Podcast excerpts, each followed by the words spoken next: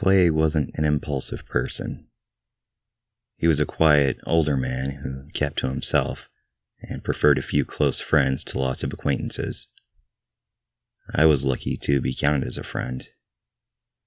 I met him when I started at the lumber yard, and he was assigned to train me. I was a quick learner, which gave us plenty of time to get to know each other. I was new in town, I had moved for the job, so Clay was my only friend outside of work. We had beers and talked on his porch during the summer, and as the sun dipped below the horizon, I would try my best to get him to tell me more about his life. He had the look of a man who was filled with stories, and he didn't disappoint. He had worked every manual labor job you could think of, and served in the military for several years after high school. I had a good picture of who he was as a younger man and what he'd been like, but there were always gaps. He would sometimes be in the middle of a story and trail off, as if a bad memory had surfaced and he didn't want to think about it. One night I showed up with a six pack, and when I knocked on the door, he didn't answer. The blinds were closed, but there was a light on in the living room. I knocked again. A clinking of glass rang out, followed by staggered, heavy footsteps. He fumbled with the chain lock and pulled the door open. The smell of whiskey wafted out as he breathed. He was a mess. He said he wasn't in the mood for company and thanked me for coming over. Just as he was about to shut the door, I put my foot in. You look like you need some company, I said. Besides, I held up the beer. I figured you might be getting low. He considered it for a moment, then sighed and opened the door. I set the beer down on the coffee table and took a seat in the chair. He sank into the couch and stared at the floor. I opened two bottles and offered him one, and he took a long swig. What's wrong? I asked. Today's the anniversary, he said softly. I didn't know you were married, I said, surprised. He closed his eyes and shook his head. No, I never married. Then what's it the anniversary of? I asked. He took another swig. The pit. He winced as he said it, as if the words themselves caused him physical pain. I waited for a moment before asking what the pit was. He steeled himself. If I tell you, he started. I had my reasons, and I think anyone in their right mind would have done the same. But living with it, it's killing me. Every year, it's worse. The nightmares are unbearable. He chugged the rest of the bottle and dropped it on the floor. He was quiet for a while. Then he told me the story of the pit. Clay was visiting his sister Bianca in a New Hampshire suburb. Instead of a warm greeting from her and her husband Derek when he arrived, they were tired and anxious. They were unusually quiet and surprised to see him, as if they forgot he was coming. He was on guard and suspected there was something going on between them at first, but it soon became apparent that it was caused by some external source. They were barely talking to each other or him, but he could hear fevered whispering between the two when he left the room. At dinner, he cleared his throat and broke the silence. He asked them what was going on and why they were acting so strange. They said nothing, just picked at their plates and avoided his gaze, but he could see the nervous expressions on their faces. He persisted and demanded an answer, and Bianca looked over to Derek. We need to tell him, she said, lowly. Derek looked at her, then at Clay. We don't, he said. He'll find out anyway, she retorted. What is it? Clay asked. Derek put his fork down. You could tell something was wrong the moment you saw us, couldn't you? he asked. Clay stared at him. Derek put his head in his hands, then looked up at Clay with exhausted desperation. I have to show you something, he said. He stood up from the table and opened a door in the hall, flipping a light switch just inside. Clay followed and walked down the steps to the basement. Derek flipped another switch at the bottom of the stairs, and a single naked bulb flickered to life. The basement was empty, except for a large piece of sheet metal in the middle of the concrete floor, with cinder blocks stacked all the way around the edges. The sight of it made Clay uneasy, but he didn't know why. This is it, Derek said. He stood next to the blocks. We were renovating, trying to turn this into a finished basement, make it a livable space. But then, last winter, a pipe burst and flooded damn near the whole basement. We got it cleaned up and found out it damaged the flooring, so I took it all out last month. And that's when I found this. He paced around the blocks. There's a hole under there, about six feet across. I don't know how deep it is. He stopped walking and looked at Clay. Things have been different ever since we found it. Clay asked what he meant. Small things at first, Derek said. Losing concentration, emotional outbursts, unusual, but nothing too abnormal that couldn't be explained away. But then he trailed off and placed a hand on one of the cinder blocks. Bianca was hugging herself at the bottom of the stairs. We started losing time. Bits and pieces, here and there. I would walk into a room and in the blink of an eye be lying on the floor. Or get in the shower, and the next thing I know, I'm sitting on the bed, no towel, just soaking wet. Bianca was sweeping the floor and reached for the dustpan, but instead she was holding her hand over the lit stovetop. Clay looked back at her, and she was rubbing her arms. Derek continued. Two days ago, it happened to us at the same time. I was in the garage, and she was watching TV when we blacked out. When I came to, we were standing on opposite sides of the pit. It was bad. She had a breakdown then, and I took her upstairs to bed and sat with her until she calmed down and fell asleep. After that, I came down here and blocked it off.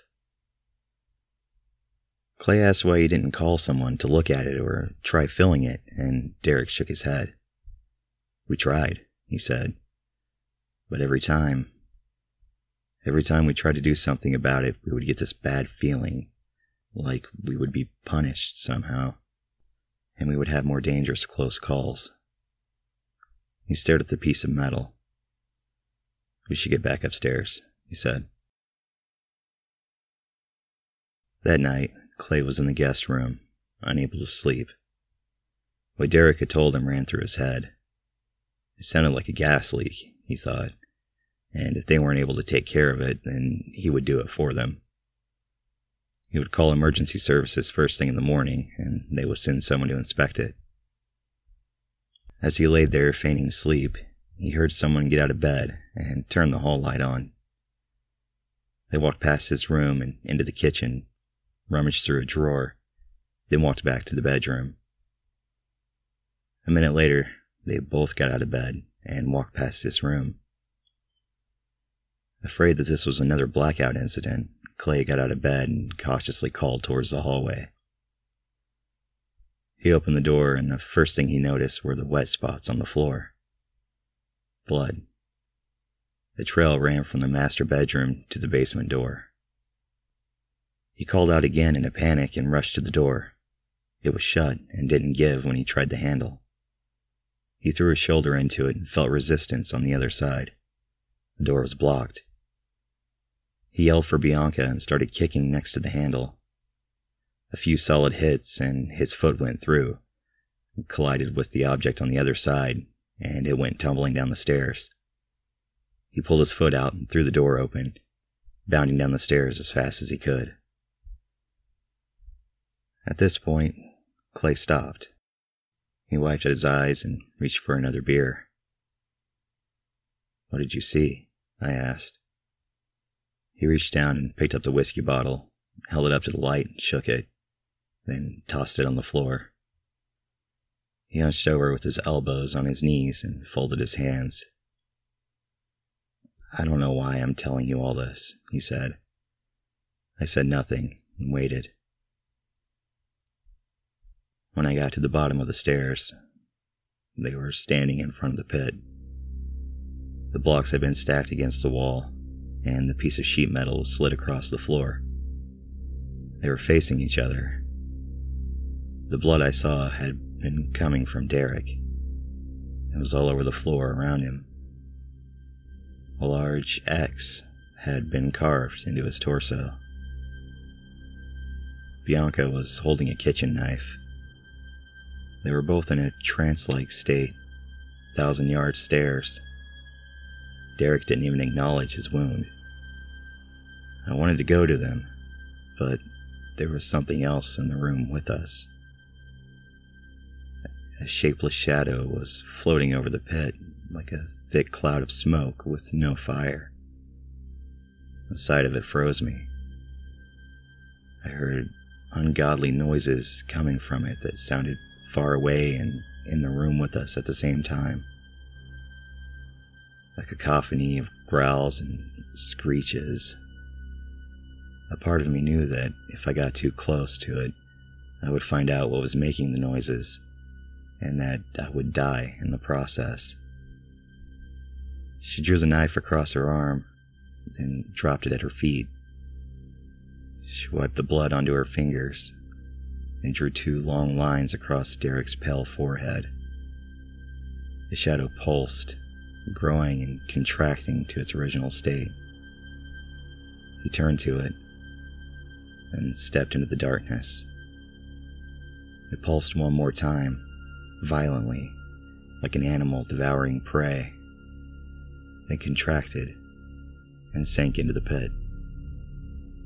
As soon as it disappeared, Bianca fell to the floor, clutching her arm. She screamed. It was the most terrifying scream I ever heard. She screamed until she was coughing up blood, and the paramedics sedated her. Tears lined his cheeks. We sat there, the ticking clock the only sound apart from his ragged breathing and sniffling. Did she recover? I asked. She was taken to the hospital while I gave a statement. I left out the shadow, obviously. No one was going to believe that. Hell, I wasn't sure I even believed it after it happened. I told them that she snapped and attacked Derek with a knife in the middle of the night, and he fell down the pit. They kept asking me to tell them again, to try and remember what really happened. I was confused. I told them the same story, and they treated me like I was crazy. Why? I asked. Surely they had her prints on the knife with all of his blood. They did, he said.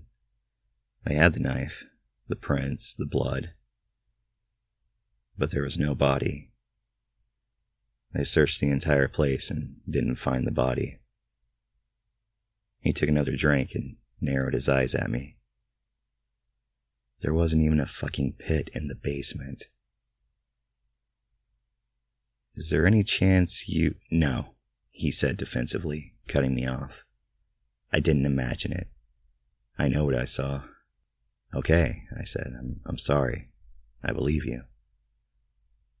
He took a breath and exhaled slowly. The first night Bianca was in the hospital, she was kept sedated so she wouldn't be a danger to herself or others. The second day she woke up and was in an unresponsive state. She didn't react to anything. It was like her mind was somewhere else. They wouldn't let me see her since she was in custody. There were so many things I wanted to ask her to find out if she knew what they were doing, what it was for. I got a call one night from the hospital informing me that she was dead. She'd been left alone for a short amount of time and proceeded to open a sharps container and used an empty syringe to inject air into her IV. She died of an aneurysm. He drained the rest of the bottle and lay down on the couch. So you never found out why? I said. No, he said. Look, I've never told anyone the full story before. I needed to tell someone. This burden has been suffocating me for years now. He closed his eyes and started drifting off. I took that as my cue to leave and went to the door. As I opened it, he raised his head and looked at me. Thank you, he said. I nodded and closed the door on my way out.